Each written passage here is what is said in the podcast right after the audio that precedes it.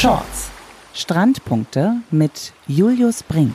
Das hast du gut so, gemacht. Du hast auf den Knopf gedrückt den Knopf jetzt. Und er, er, ist da. Er ist da. Er ist da. Das ist Band da. läuft. Er ist da.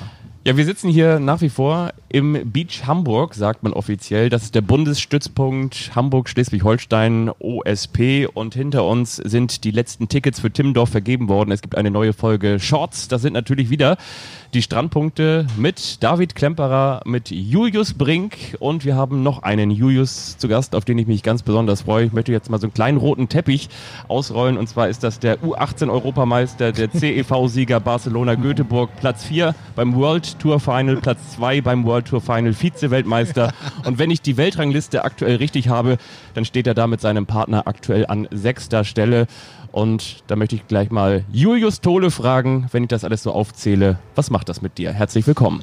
Ja, moin. Ich freue mich hier zu sein. Alter Schwede, hast dich vorbereitet. Der Julius, der hat schon gesagt. Der Fabi, der, ja, ja, der wird sich ordentlich vorbereiten. Und ähm, nee, freue mich immer, das einmal aufgelistet zu kriegen. Schön, dass du da bist, ja. Ja, sehr schön. Freu dich nicht zu früh. Der findet auch noch irgendwo ganz andere Dinge raus. Aber dazu kommen wir dann vielleicht später mal.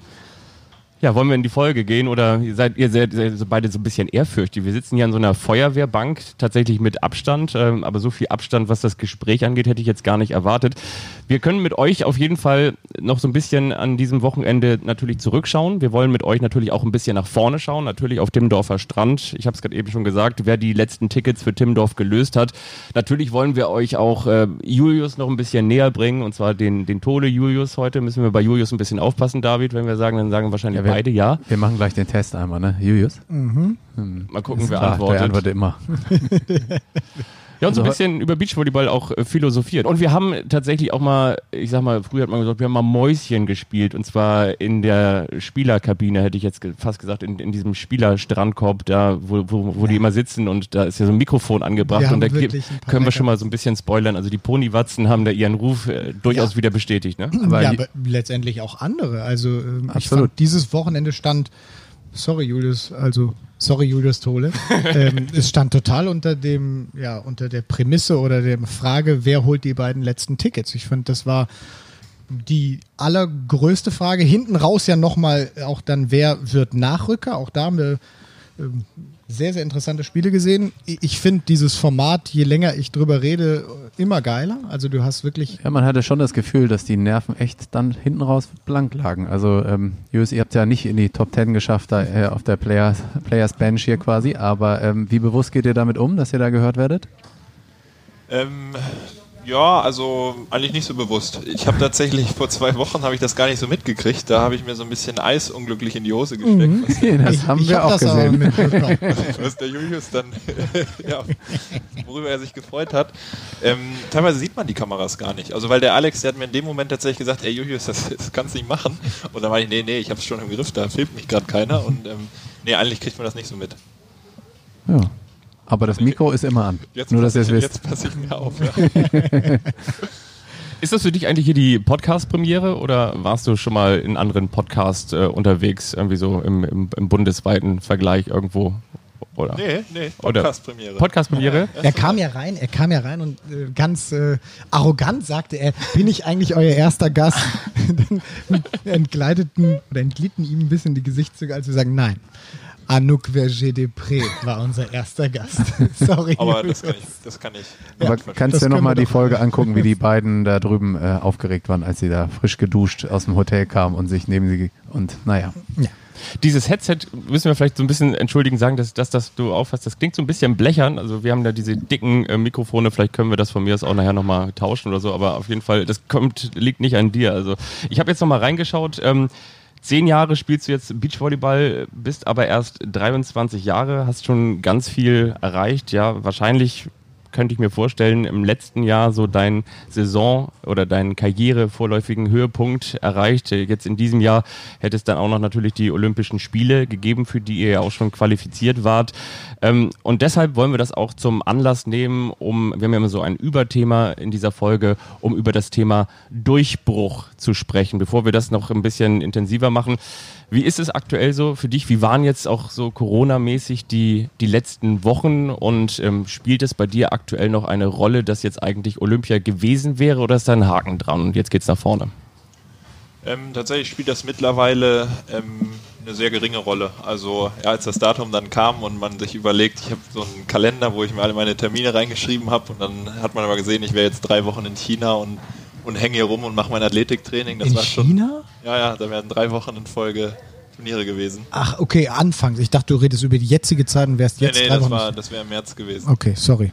Und ähm, also mich hat der die Olympiaverschiebung am Anfang schon richtig mitgenommen. Das wären unsere ersten Olympischen Spiele. Wir Klar. waren, standen echt in den Startlöchern. Ähm, auch eine riesen Vorfreude, auch ja, dass wir das die Quali geschafft haben, war ja ein Riesending für uns. Mhm.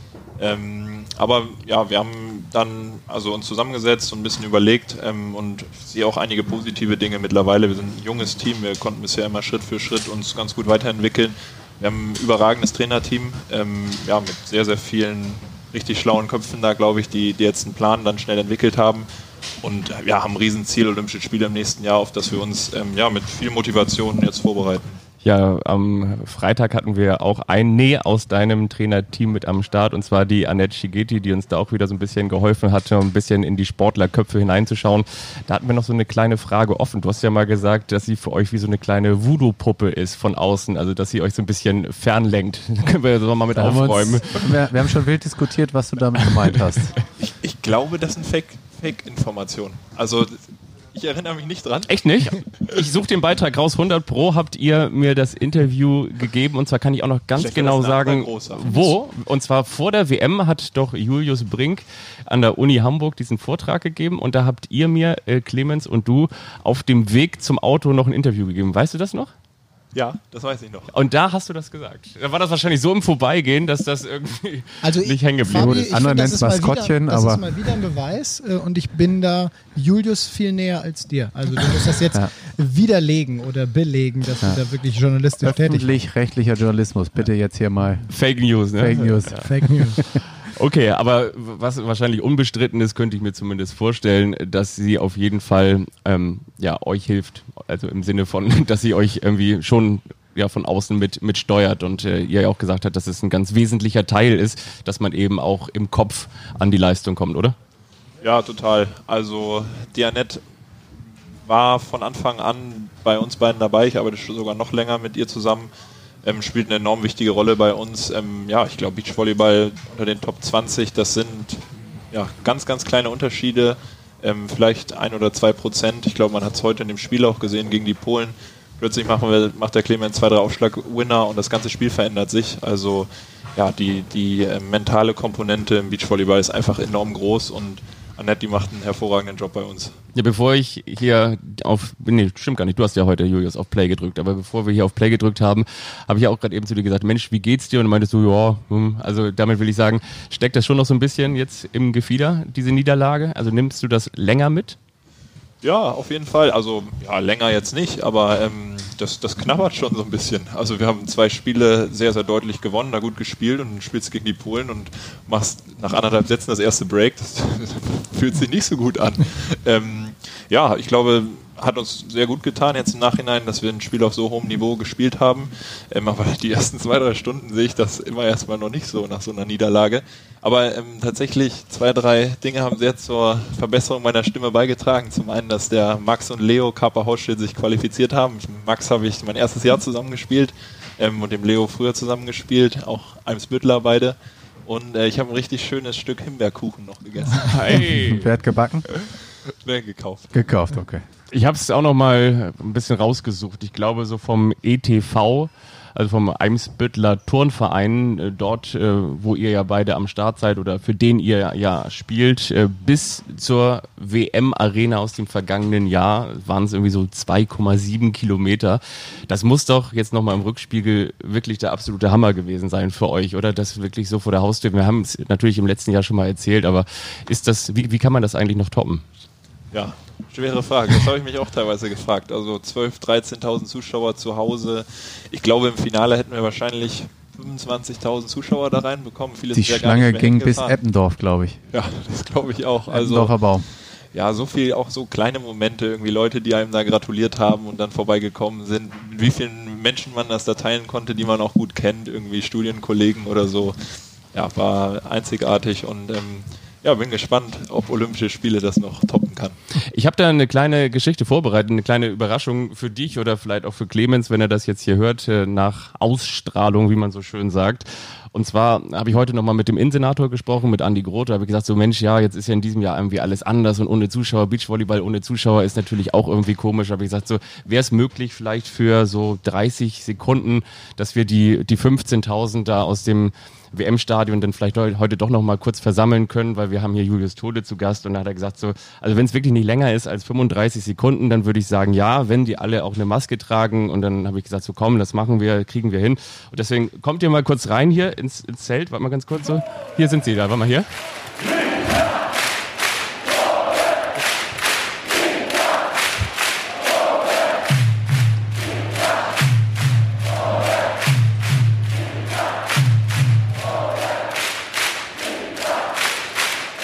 Ihr wisst ungefähr, wie das weitergeht, oder? Kannst du ruhig lassen. neuer, neuer Klingelton fürs Handy, ne? Kann ich dir mal nachher rüberspielen? Ja, ja, gerne. Ja? Das war ja interessant. Phil Dahlhauser, auch Olympiasieger, hat ja nach Hamburg gesagt, dass das für ihn das lauteste Beachvolleyballspiel seiner Karriere war. Und er hat das interessanterweise vor ein paar Monaten dann nochmal gepostet, obwohl es jetzt schon sehr, sehr lang zurücklag. Also es hat ihn tatsächlich bewegt. Ihr habt ihn ja auch auf dem Weg dahin geschlagen. Ähm, das würde ich jetzt so von außen betrachten nicht als euren ultimativen Durchbruch betiteln, aber gab es da ein so ein Spiel, wo, wo du vielleicht erkannt hast, wow, äh, wir gehören jetzt tatsächlich zur Weltspitze? War das vielleicht ein Idol, was du geschlagen hast oder ein Turnier, was du gewonnen hast oder vielleicht ein einzelner Ball, den du gespielt hast? Gibt's, kannst du es so irgendwie greifbar machen? Boah, schwer. Ähm, ja, also was, was uns enorm geholfen hat, war der Quali-Sieg in Ostrava ähm, gegen Köckelkorn van Walle. Da haben wir eigentlich schon verloren, im zweiten Satz deutlich hinten gelegen und haben dann diese Quali, an der wir davor mehrfach gescheitert sind, das erste Mal geschafft. Und dann in der Folge plötzlich in dem gleichen Turnier Brauer Mösen geschlagen, Plavins Tox geschlagen, also wirklich etablierte Topspieler. Und das ist ein kleines Stück Selbstsicherheit und, und ja, Vertrauen in die eigene Stärke, das auch machen zu können. Und ich mhm. glaube, ja, der, ja, die, das Turnier war, war sehr, sehr wichtig für uns. Jetzt im nächsten Schritt, dann ist das ja so eine Entwicklung. Plötzlich merkt man, so ein, so ein Dahlhauser, gegen den haben wir dann Espino gespielt, haben wir tatsächlich gewonnen auch. Der nimmt einen davor ja gar nicht so richtig ernst. Gerade die Amis, die haben ja diese coole Attitüde, kommen da auf den Court und meistens gar nicht so ganz warm und spielen dann so ihr Ding und gegen die Jungen reicht das meistens. Ja. Und ähm, ja, plötzlich, plötzlich beglückwünscht einen dann der Alisson auf der Tour. Das, das, das ist schon komisch. Der, der kannte wahrscheinlich drei, vier Monate vorher gar nicht so wie wir heißen. Interessieren die sich ja auch nicht so für die Quali. Und ähm, ja, das, das sind ja, ist jetzt vielleicht kein spielerischer Teil, aber das sind schon coole Momente, die man, die man auch behält. Also die Anerkennung dann letztendlich auch von, von Großen der Sportart? Ja, auch so die Wertschätzung, dass man auch ernst genommen wird war dann auch ein negativer Teil, dass plötzlich viele Teams angefangen haben, uns richtig zu scouten. Also das ist dann ja auch eine enorme Entwicklung ja. auf der Tour, wenn viel Spielermaterial unterwegs ist. Also die Russen am Anfang, die haben uns so dermaßen auseinandergenommen dann auch. Ähm, ja, also, aber ja, spielerisch vielleicht ähm, waren, waren das dann eher die Momente, ja, wo man, wo man Teams wie Brauermösen dann plötzlich geschlagen hat und gemerkt hat, wir gehören hier auch einfach hin. Wie ging das Rückspiel gegen Dahlhauser aus? Wir haben tatsächlich noch nie gegen Dallhauser verloren. Das ist nicht schlecht. Das, das geht uns arrogant. anders, Julius. Das ist nicht arrogant, das sind einfach Fakten. Ich weiß gar nicht, wie das ist. Ich würde auch gerne mal. Ich habe noch nie gegen Ich habe meine ganze Karriere gegen den auf den Sack gekriegt. In, inwieweit haben euch noch die Finals in Hamburg vielleicht auch für die WM da nochmal Rückenwind gegeben, das schon mal so erlebt zu haben da im heimischen Stadion? Dann natürlich der berühmte Wespenstich war es, glaube ich, ne? Ja, also das war definitiv ein ganz wichtiger Faktor dafür, dass wir dann mit der Situation auch besser umgehen konnten. Also es war ein bisschen eine andere Situation, weil beim World Tour Final, da waren wir die Underdogs, hatten ja eine Wildcard, ähm, waren an 10 gesetzt, konnten komplett befreit aufspielen.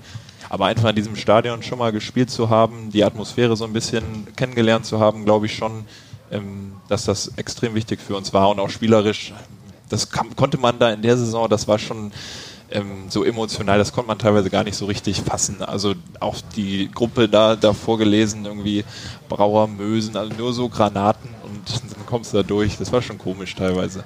Ihr seid ja auch dann so im wahrsten Sinne des Wortes so nach oben geflogen und geflogen und vor allen Dingen bei diesem World Tour Final dann am Ende Vierter geworden. Und das war ja alles wie so ein, wahrscheinlich wie so ein großer Traum. Und äh, entsprechend waren ja auch so die Schlagzeilen in den Medien, so da waren irgendwie die, die neuen, die, die Hoffnungsträger. Und alle haben euch so zugejubelt. Und wie hat sich das für euch bemerkbar gemacht, dann vor der WM, als es dann auch mal hieß, das ist unser Beach-Team, so das ist unser Nationalteam und ähm, das äh, so gefühlt muss doch jetzt irgendwie selbstverständlich irgendwie eine Medaille für Deutschland holen. Ähm, wie hat sich das für euch bemerkbar gemacht, dieses Gefühl zwischen, wir haben hier so Shooting-Stars und plötzlich Erwartungshaltung?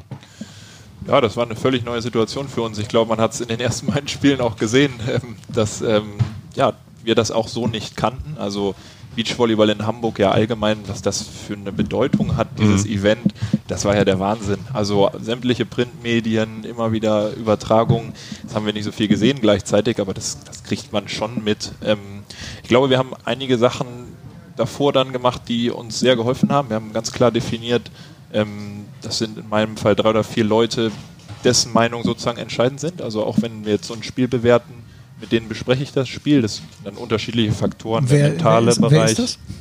das sind im Moment Annette, Martin und Markus. Mhm. Ja, und mit denen besprechen wir, ich weiß nicht, wie es bei Clemens ist, das ist bei uns auch individuell, mhm.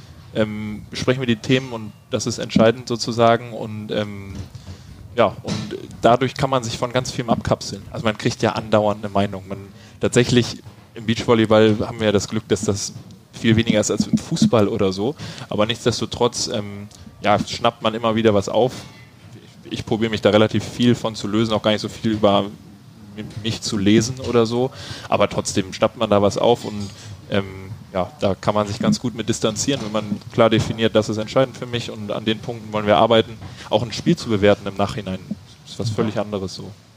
Machst du das deshalb, weil wenn du das lesen würdest, weil das dir dann zu nahe ginge, wenn da jetzt zum Beispiel jemand dich zerreißt? Also wenn jetzt jemand mit Kritik um die Ecke kommt? Och, ich weiß nicht. Ich glaube, man beschäftigt sich zumeist ja auch nicht gut, wenn man während der WM die ganze Zeit liest. Mhm. Ja, es ist halt die unglaublichen Beachvolleyballer und ähm, gewinnen jetzt bei Olympischen Spielen eine Medaille. Ich glaube, das ist in beide Richtungen. Das, was da geschrieben wurde, der hätte ja fünf Stunden am Tag lesen können oder noch länger.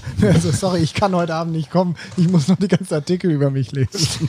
Ja, genau. Also. Ich frage frag mich aber immer, ähm, bei mir war es immer so, David, du kannst auch mal dazu was sagen, ähm, diese, dieser Gedanke, wie sehen Olympische Spiele dann tatsächlich aus? Wie, wie fühlt sich das an? Ähm, das ist ja dann letztendlich so, ja, diesen, diesen Gedanken daran und der Abgleich mit der Wirklichkeit. Das ist ja dann schon so ein bisschen wie bei Wetten das, wo dann auch so ein paar äh, Buchstaben so runterrieseln, äh, weil letztendlich die Unterkunft ist, das ist kein Fünf-Sterne-Hotel. Ne? Du lebst dort als eigentlich in einer modernen Jugendherberge, wenn man so will. Du hast dann diese übergroße Mensa äh, und, und alles versuchst du dir ja mit Bildern abzugleichen. Die größte Mensa, die du vielleicht im Universitätslebens mal gesehen hast, dann Jugendherberge, dann aber natürlich auch für Julius jetzt die Bilder, äh, was war bisher das Highlight? Das ist sicherlich Hamburg-Roten Baum gewesen. Ähm, hast du dir schon mal Gedanken drüber gemacht, wie, wie Tokio für dich so aussehen soll? Also äh, spielt da ganz, ganz viel Hamburg und die Erfahrung des großen Stadions mit? Also jetzt auf Tokio bezogen eigentlich ähm, gar nicht, aber es ist so ein nicht greifbares Event. Also Olympische Spiele für einen Sportler, gerade in unserer Sportart, Beachvolleyball, gut, in einer Rudersportart oder im Schwimmen ist, glaube ich, noch extremer. Ähm, aber das ist ja das Riesenziel, der, der Traum irgendwie von Anfang an und ähm, ja, ist ähm, schwer vorstellbar. Mhm.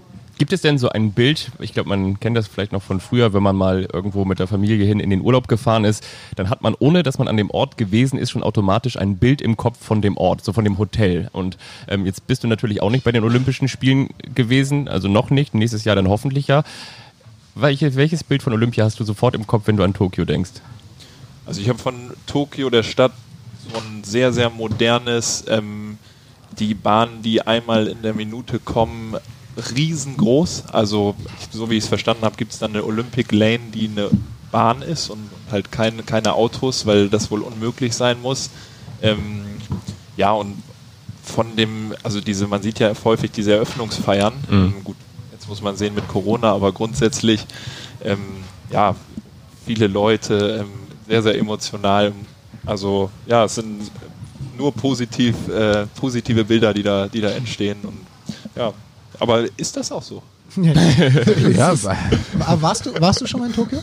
in Tokio war ich noch nicht. Ja, es nee, ist, ist, tatsächlich. das ist echt krass. Also ich war natürlich jetzt nicht zu Olympischen Spielen da, das ist nicht möglich, aber ähm, also viele Dinge treffen zu. Ich war jetzt zweimal da, aber diese japanische Kultur ist halt total aufregend und spannend. Es ist nämlich unfassbar leise in der Weltmetropole, äh, sehr, sehr diszipliniert.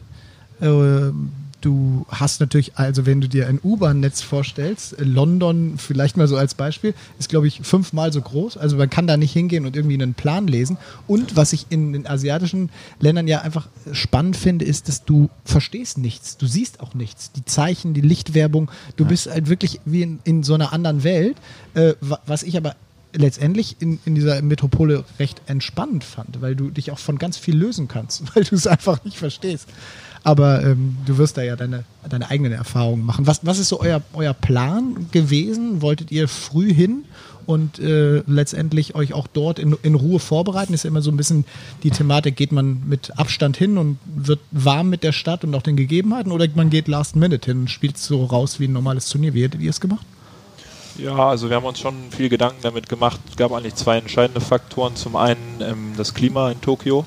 Ähm, ja, soll ja oder ist sicherlich sehr, sehr hohe Luftfeuchtigkeit da vor Ort. Ähm, sich daran zu gewöhnen, was er dafür gesprochen hat, ein bisschen früher hinzufahren. Auf der anderen Seite eben, ja, Olympische Spiele hat ja Markus und Jürgen, die ja auch viel da waren, mit Martin viel gesprochen. Gibt ja so zwei Seiten. Auf der einen Seite sich an das Event zu gewöhnen, an den Court zu gewöhnen, zu gucken, wie die Abläufe sind, vielleicht mal im Olympischen Dorf zu schlafen und das mal auszutesten und auf der anderen Seite halt auch einfach nicht zu viel an sich ranzulassen. Also das finde ich sehr schwer vorstellbar im Vorhinein, aber da müssen so viele Eindrücke und so viele Dinge auf einen einprasseln, dass es schwer sein muss auf jeden Fall, ähm, ja, da seine Leistung bringen zu können. Ja, kann ich nur bestätigen. Also, ich dir auch leider bestätigen. wenn das erste Spiel dann angeführt ist und du denkst, du hast dich wirklich gut vorbereitet, du hast irgendwie alles visualisiert, was du denkst, was da kommt und äh, ja, dann auf einmal ist doch das Netz anders, der Sand fühlt sich anders an. Also es ist wirklich, mich hat es sehr überwältigt, ähm, obwohl ich gedacht hatte, dass wir eigentlich gut vorbereitet waren. Aber ich glaube, das ist dann genau die Aufgabe, das so gut es geht anzunehmen. Und wenn wir dann darüber schauen zum anderen News, ich glaube, was die geschafft haben, ist, ihre Leistung nie unter ein gewisses Niveau fallen zu lassen. Also man braucht, glaube ich, nicht zu den Olympischen Spielen äh, fahren und in einer technischen Sportart denken, da wird man die beste Leistung aller Zeiten bringen. Ich glaube, es geht darum, sozusagen möglichst konstant zu spielen und das ist eher die erste Herausforderung, die man da meistern muss. Ja, aber letztendlich bei der ersten Teilnahme sah es bei uns auch anders aus. Also da ihr ja das deutlich erfolgreichere Team und ich äh, also musste da komplett recht geben. Also das, was viele erzählen. Ich habe das auch am Anfang gedacht, das kannst du ausblenden, da bist du stark. Das, was soll da? Das Ist doch wie ein Grand Slam. Ist mein genau, Gott. ist wie ein großes Turnier. Du spielst die gleiche Sportart, gleiche Regeln, sogar die Schiedsrichter und die Gegner sind gleich. Jetzt macht ihr nicht so ins Hemd. Und dann stand ich da im Spielertunnel, hab geheult, weil es jetzt meine olympische Geburt ist und auf einmal so dieses ganze, so wie so ein, so ein Lebensfilm an dir vorbeifährt. Und ähm, das werdet ihr alles besser machen, da bin ich ganz sicher. Aber Ja. ich fand es auch dahingehend total beeindruckend, dass Kira Walkenhorst das geschafft hat bei ihrer ersten Das Teilnahme. stimmt, ja. Und äh, gut, Laura Ludwig auch, aber die hatte natürlich schon mal die Erfahrung, wie ist Olympia, auch vielleicht mal im Negativen sowie im Positiven. Das, das ist wirklich das ist beeindruckend. Absolut. Wir haben ja gerade eben auch schon über die, oder wir sind ja schon mittendrin in den Emotionen.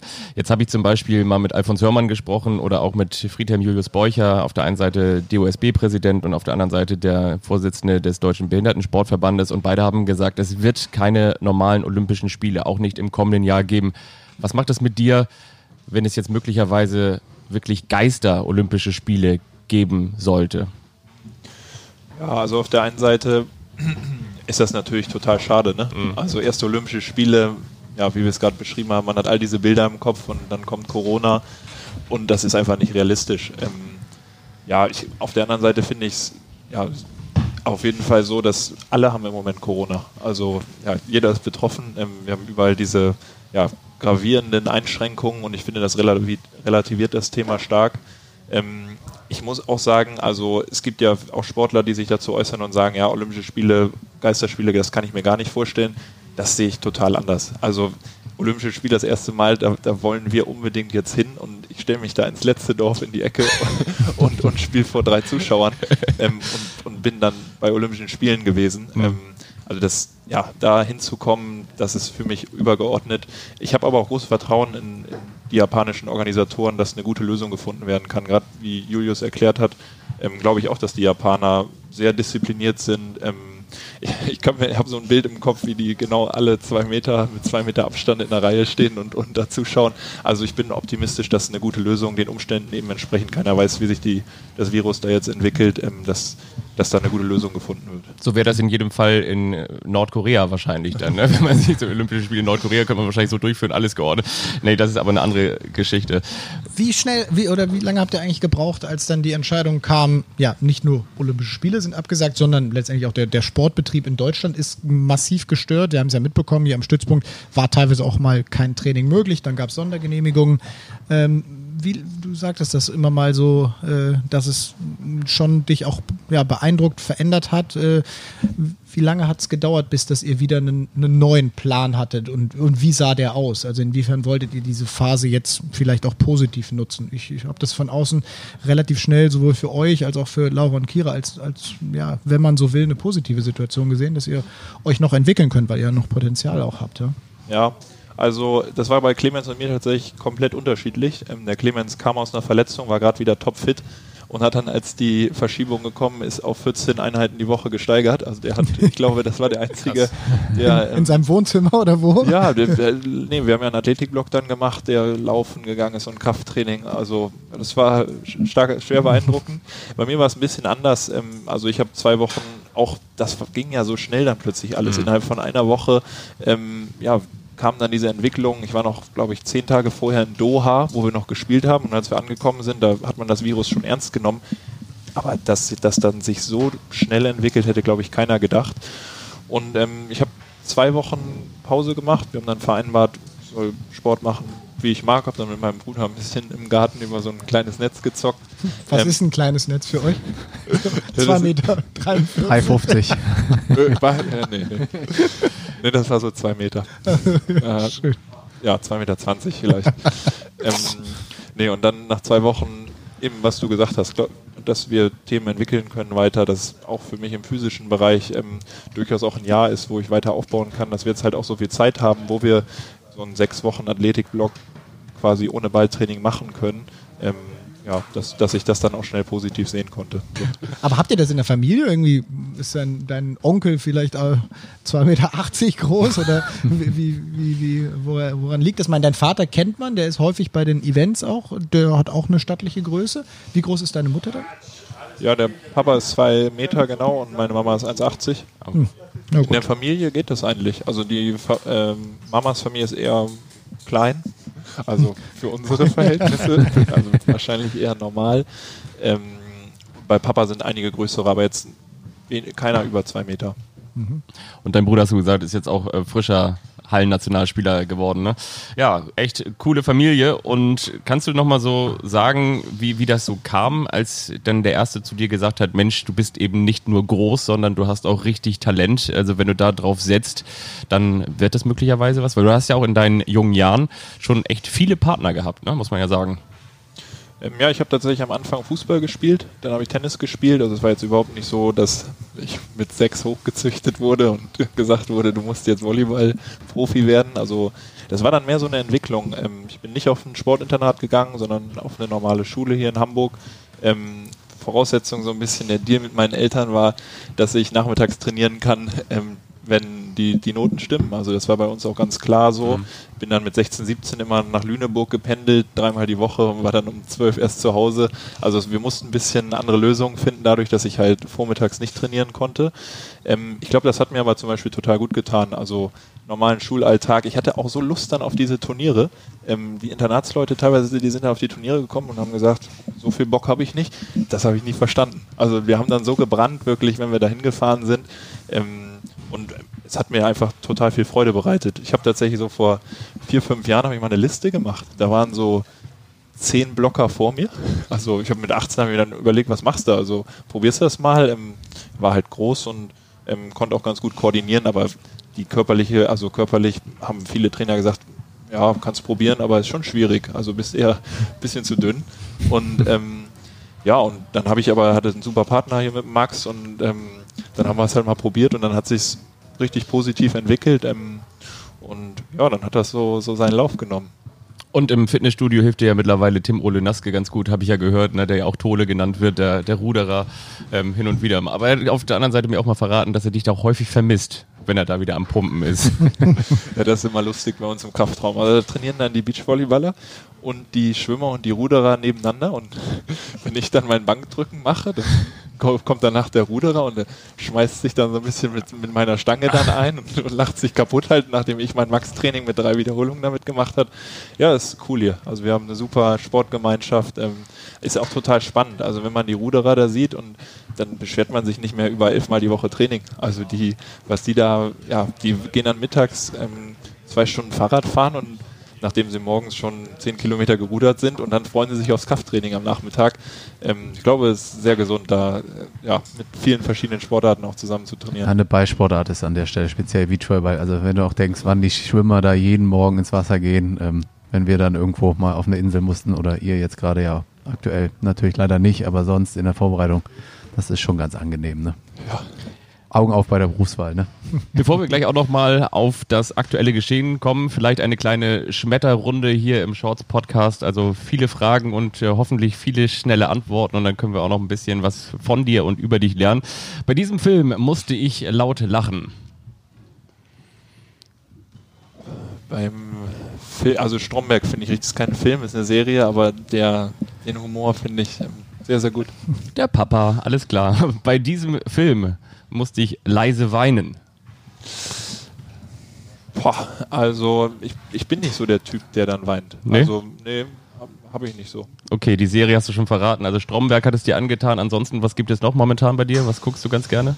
Ähm, ich habe Ozark letztens Mhm. geguckt und fand die richtig gut. Ähm, Netflix, das ist ja schlimm, wie viele gute Serien Ja. man da gucken kann. Da hast du eine fertig geschaut, dann wartet schon die nächste.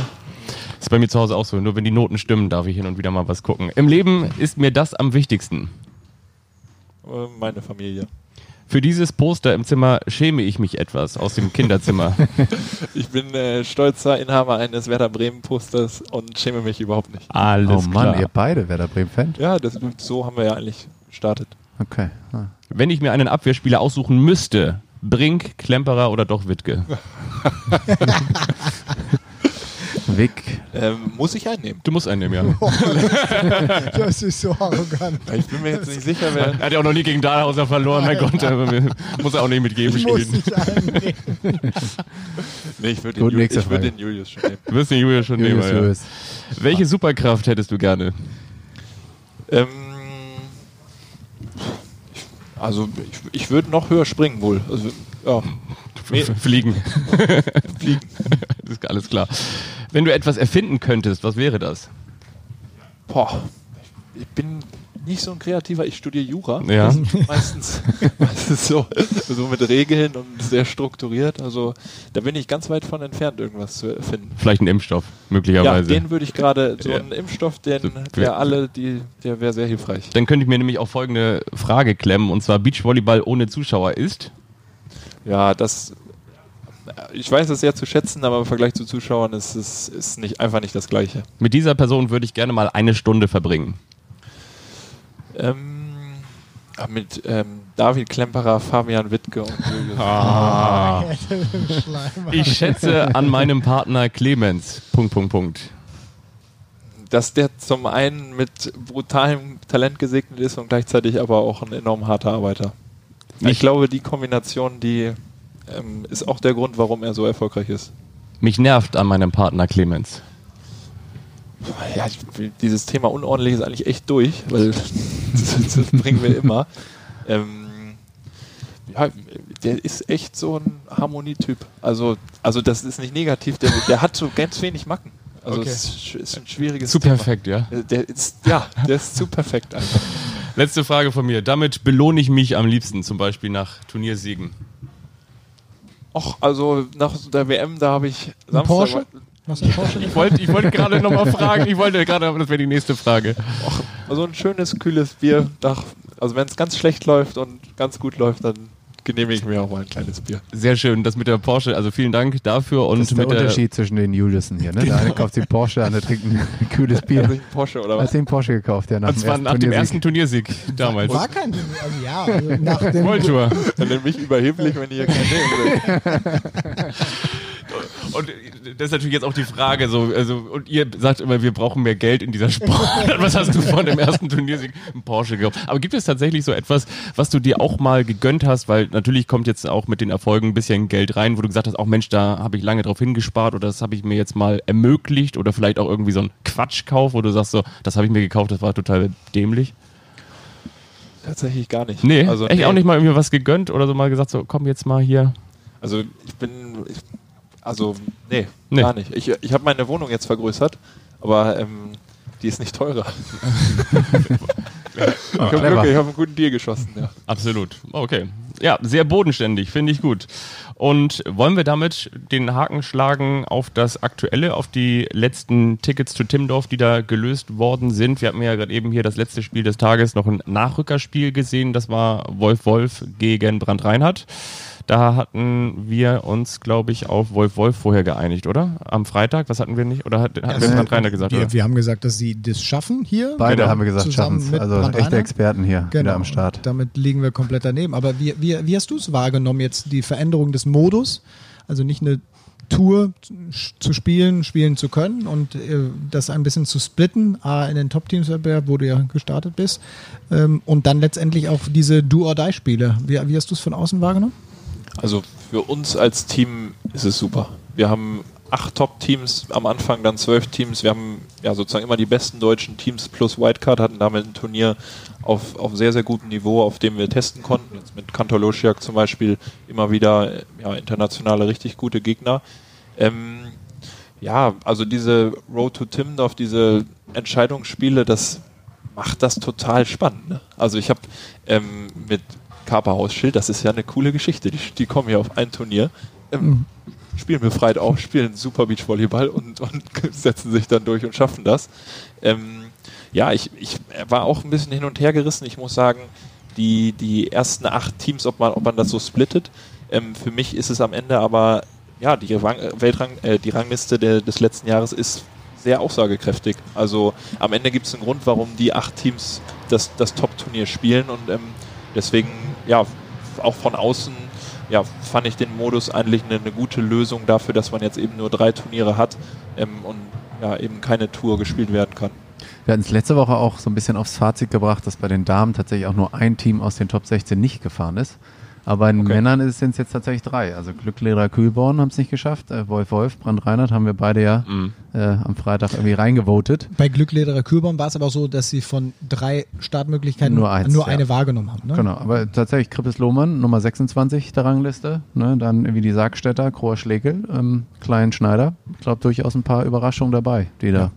Ja, Kleinschneider war, finde ich, tatsächlich hier eine, eine Überraschung. Die ist auch über ihren Ja, Spielstil. auch eine Bereicherung, Ja, fand ich. eine Also absolute wirklich, äh, Wollen wir mal? Ja, ja. Wollen wir mal einsteigen? Die Outtakes? Du Ich reibst ja reibe schon. mir, ich reib mir die Hände. Ich finde das ja total geil. Also für dich haben wir gleich auch noch was. Äh, Du hast ja auch im Boah. Interview schon mal was zum Besten gegeben. Du hast dir Eis in deine Hose gepackt. Gut, da war es in Düsseldorf auch extrem heiß. Aber dieses, ähm, ja, letztendlich reinhorchen in die Auszeiten, was da gesprochen wird. Also ich finde das äh, in der Berichterstattung total erweiternd, weil wir ja im Beachvolleyball nicht die Situation haben, äh, wo sich die Hand vor den Mund gehalten wird und Lippenleser vielleicht von außen was erzählen, sondern es ist so ehrlicher Sport. Und äh, wer die Ponywatz-Brüder kennt, die haben das im letzten Jahr ja schon mal gemacht. Für die haben wir nachher auch noch was. Aber ich fand, ich fand Rudi Schneider auch einen, einen super geilen Typen, der eigentlich in den Auszeiten, und ich habe ihn ein paar Mal jetzt äh, beobachtet, relativ wenig gesagt hat. Und äh, eher. und wenn dann prägnant, ne? Genau, eher Moritz äh, Klein da verantwortlich war.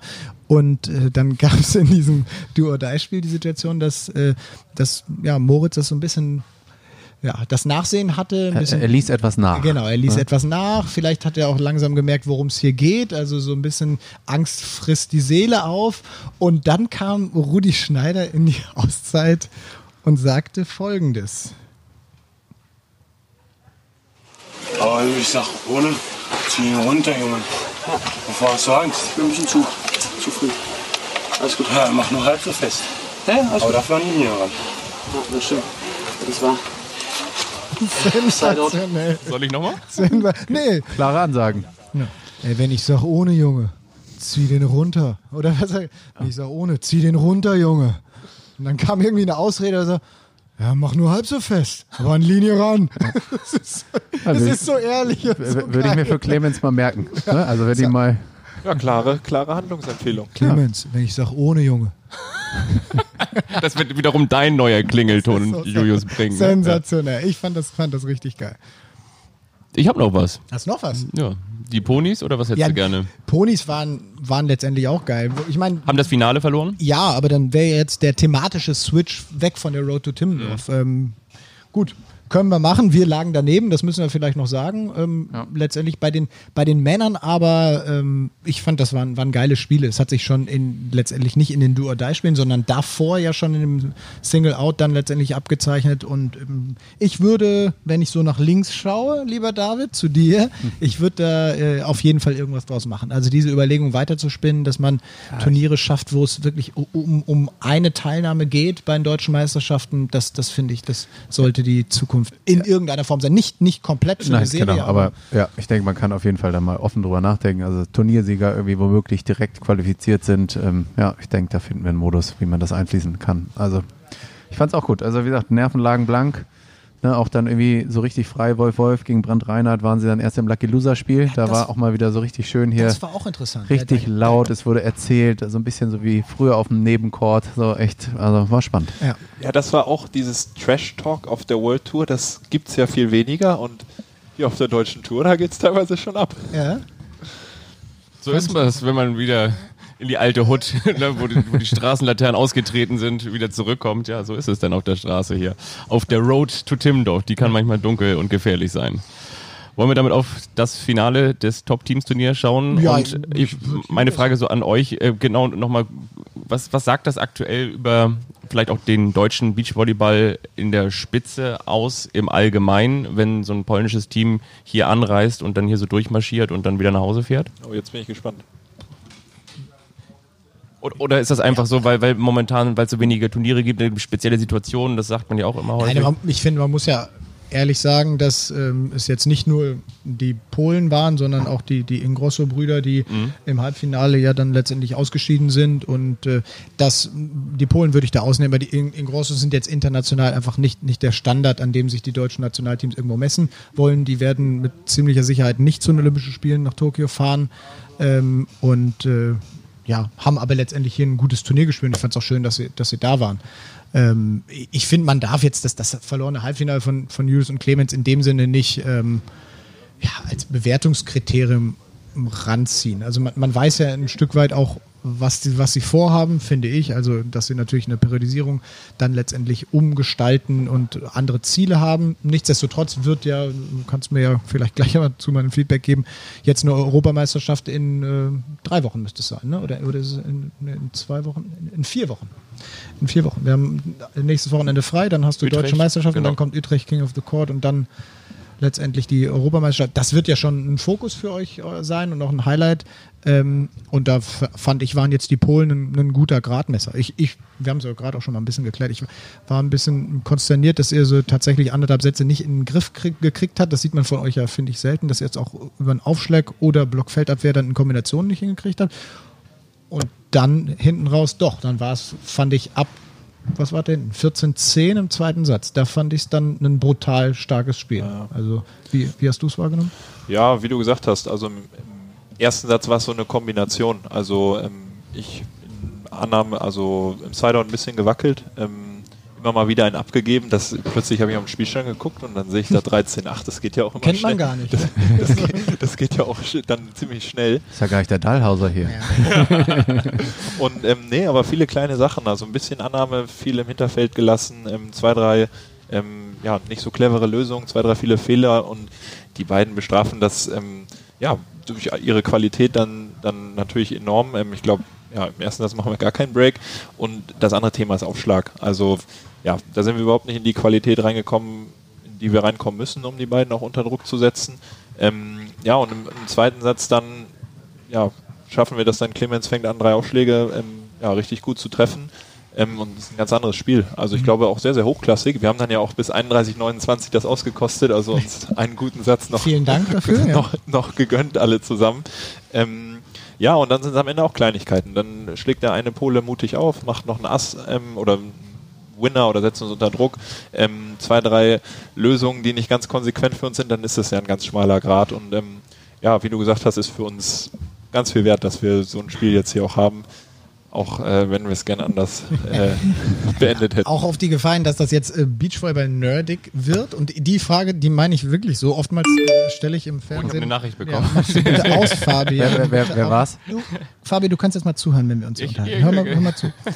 ähm, also es gibt im Beachvolleyball ab und zu die Situation, da macht man so einen Spaßaufschlag, man wirft sich den Ball als Topspin-Sprungaufschlag an und dann spielt man den so im Clear. Also zu meiner Zeit war das wirklich so, so ein Gag. Ich überrasche den mal drüben. Und der äh, Bartosz Wojek, so soll man das wohl aussprechen, also gerne auch Feedback dazu, ob das richtig war, der hat das ja tatsächlich als Stilmittel etabliert. Und dann spielte die auch noch sehr, sehr gut aus den Komfortzonen der Annahmespieler raus an die Linien ran. Und der hat da letztendlich, egal gegen wen er aufgeschlagen hat, brutal viel Ärger gemacht. Also wenig direkte Asse, aber schon Annahmezuspiel vor große Probleme gestellt. Ähm, ist das so schwierig, den anzunehmen? Äh, Fliegt der wirklich so komisch? Nee, ich meine das jetzt ernst, soll nicht irgendwie polemisch oder sowas äh, klingen. Weiß man aber nicht. Ne? Ja, nee, ja. nee, ich meine das wirklich, weil das sieht, ich, ich nehme ihn ja nicht an, ich musste ihn auch nie annehmen und so hat auch nie jemand gegen mich gespielt. Ich wäre ausgerastet, weil das für mich eine Beleidigung ist. Entweder du machst jetzt einen Flatteraufschlag oder einen Topspin-Schwungaufschlag. aber- Kann man sich bei dir gar nicht vorstellen. Aber, aber Kann man den, sich bei dir gar Scheiß, den kannst du zu Hause machen, aber nicht hier auf meinem Heimcourt. Mal, hat er doch schon alles erreicht, was er möchte. Genau. Nein, die beiden sind da ja cool mit umgegangen. Aber die Annahmequalität, das hat jetzt nicht mit euch direkt zu tun. Das war bei allen so.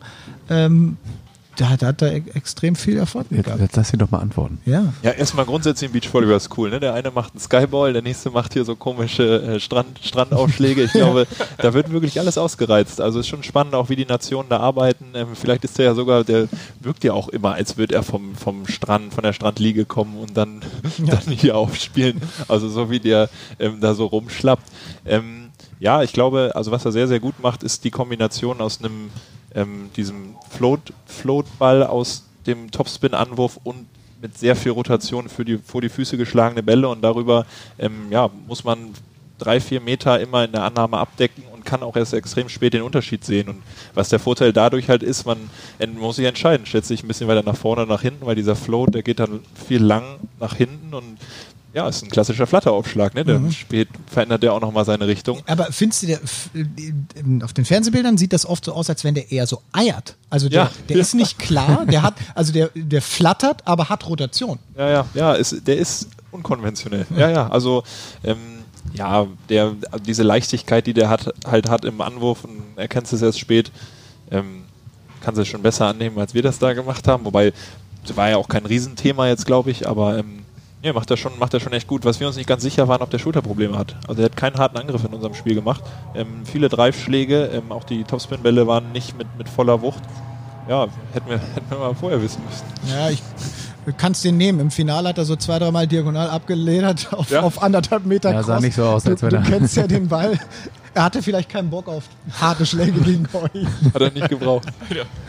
Das hast du gesagt. Ja. Ja, aber der hatte, das, das stimmt schon, dem, dem macht es schon extrem viel Spaß zuzuschauen und wir haben es natürlich auch im TV gefeiert.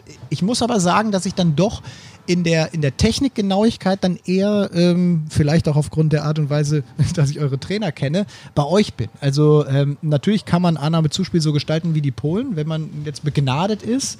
Ich glaube, technisch genauso begnadet ist Clemens dann letztendlich auch. Aber wenn man sich die letztendliche Genauigkeit anschaut und guckt, in welche Abschlusssituationen die beiden Polen kamen, dann fand ich das in dem Spiel schon erstaunlich, dass sie viel improvisieren mussten, das sehr, sehr gut gemacht haben. Aber ähm, in der, in der Technikgenauigkeit ich so den, den deutschen Weg dann doch ein Stück weit interessanter finde. Also Beachvolleyball auch ein Stück weit zu etablieren, zu arbeiten und wirklich äh, perfekt zu machen. Ja, wir sind da auch total überzeugt von dieser perfektionistische Ansatz, der kleine Finger im oberen Zuspiel, der vorne sein muss, oder der Float-Aufschlag, der eine Geschwindigkeit, eine bestimmte Geschwindigkeit hat, um zu flattern. Ja, das sind so Deutsch, das verstehen andere Nationen ja gar nicht. Ich habe letzte Woche mit dem Karambula trainiert, der macht das, der hat ein unglaubliches Ballgefühl. Du kannst dir ja auch überlegen, ähm, ja, ich habe so ein gutes Ballgefühl, ich brauche das nicht, aber ich glaube, Clemens ist eines der besten Beispiele dafür, ähm, ja, dass am Ende der Weg oder vielleicht auch du was für Möglichkeiten man eben hat, wenn man körperlich vielleicht nicht die Möglichkeiten Das Ballgefühl hat. hatte ich nicht, Von, ke- keine eben, Frage. Ja, ja. Und ähm, ja, ist ich bin, ich, Laura ist auch so eine, ne? Die auch so einen, so einen Ball-Touch hat, ne? So einen ganz besonderen. Ja, aber die natürlich auch äh, auf jeden Fall, wenn du ihre Karriere verfolgst, in den letzten Jahren, die dann auch äh, ja, nochmal äh, ergebnistechnisch richtig nach oben ging vor Olympia, also die Jahre 2012 bis 2016, ähm, extrem viel umgestellt hat, Technik neu erlernt hat und äh, ja, da mit, mit Jürgen Wagner und Hans Vogt auch, auch genau so, eine, so einen Weg gegangen ist, wie die beiden es ja auch machen, also Julius und Clemens. Ja. Ich wollte noch fragen, was ist denn jetzt die perfekte Geschwindigkeit ja, für hast den schon gemerkt, ne? Flatteraufschlag? dürften 50 bis 60 km/h sein. Okay, ah, guck. Können wir jetzt alle trainieren. Haben wir was gelernt. Definitiv. Lass uns noch kurz nach vorne schauen. Freust du dich auf Timmendorf, auf Utrecht, was so ansteht? Ja, ich glaube, Utrecht wird richtig, wird, wird, wird richtig spaßig, oder? Vor allen Dingen dann auch wieder zum Teil vor Zuschauern zu spielen, das muss doch echt ganz, ganz cool sein, oder? Die haben das super gemacht in Utrecht. Die haben ein Corona-Stadion gebaut. Man Mhm. kann so Boxen in Boxen sitzen. Ich glaube Vierer, Sechser und Zehner Boxen. Also wirklich abgetrennt nach den Corona-Maßgaben. Der Modus ist total cool. Also da sind dann, Kantoloschjak sind auch dabei. Da sind dann 15 Weltklasse-Teams, die sozusagen Trainingsspiel King of the Court machen. Aber Ja. es geht auch echt um was. Es gibt ein Preisgeld. Alle sind top motiviert, aber es ist eben genau dazwischen professionell, das, aber da, da kann man sich nicht regulieren. Also das funktioniert ja so, dass die eine Seite auf das Sideout-Spiel in Abstand von zwei Sekunden aufschlägt und ähm, die Königsseite Punkte machen kann, haben wir teilweise acht Sideouts in Folge in, keine Ahnung, zwei Minuten.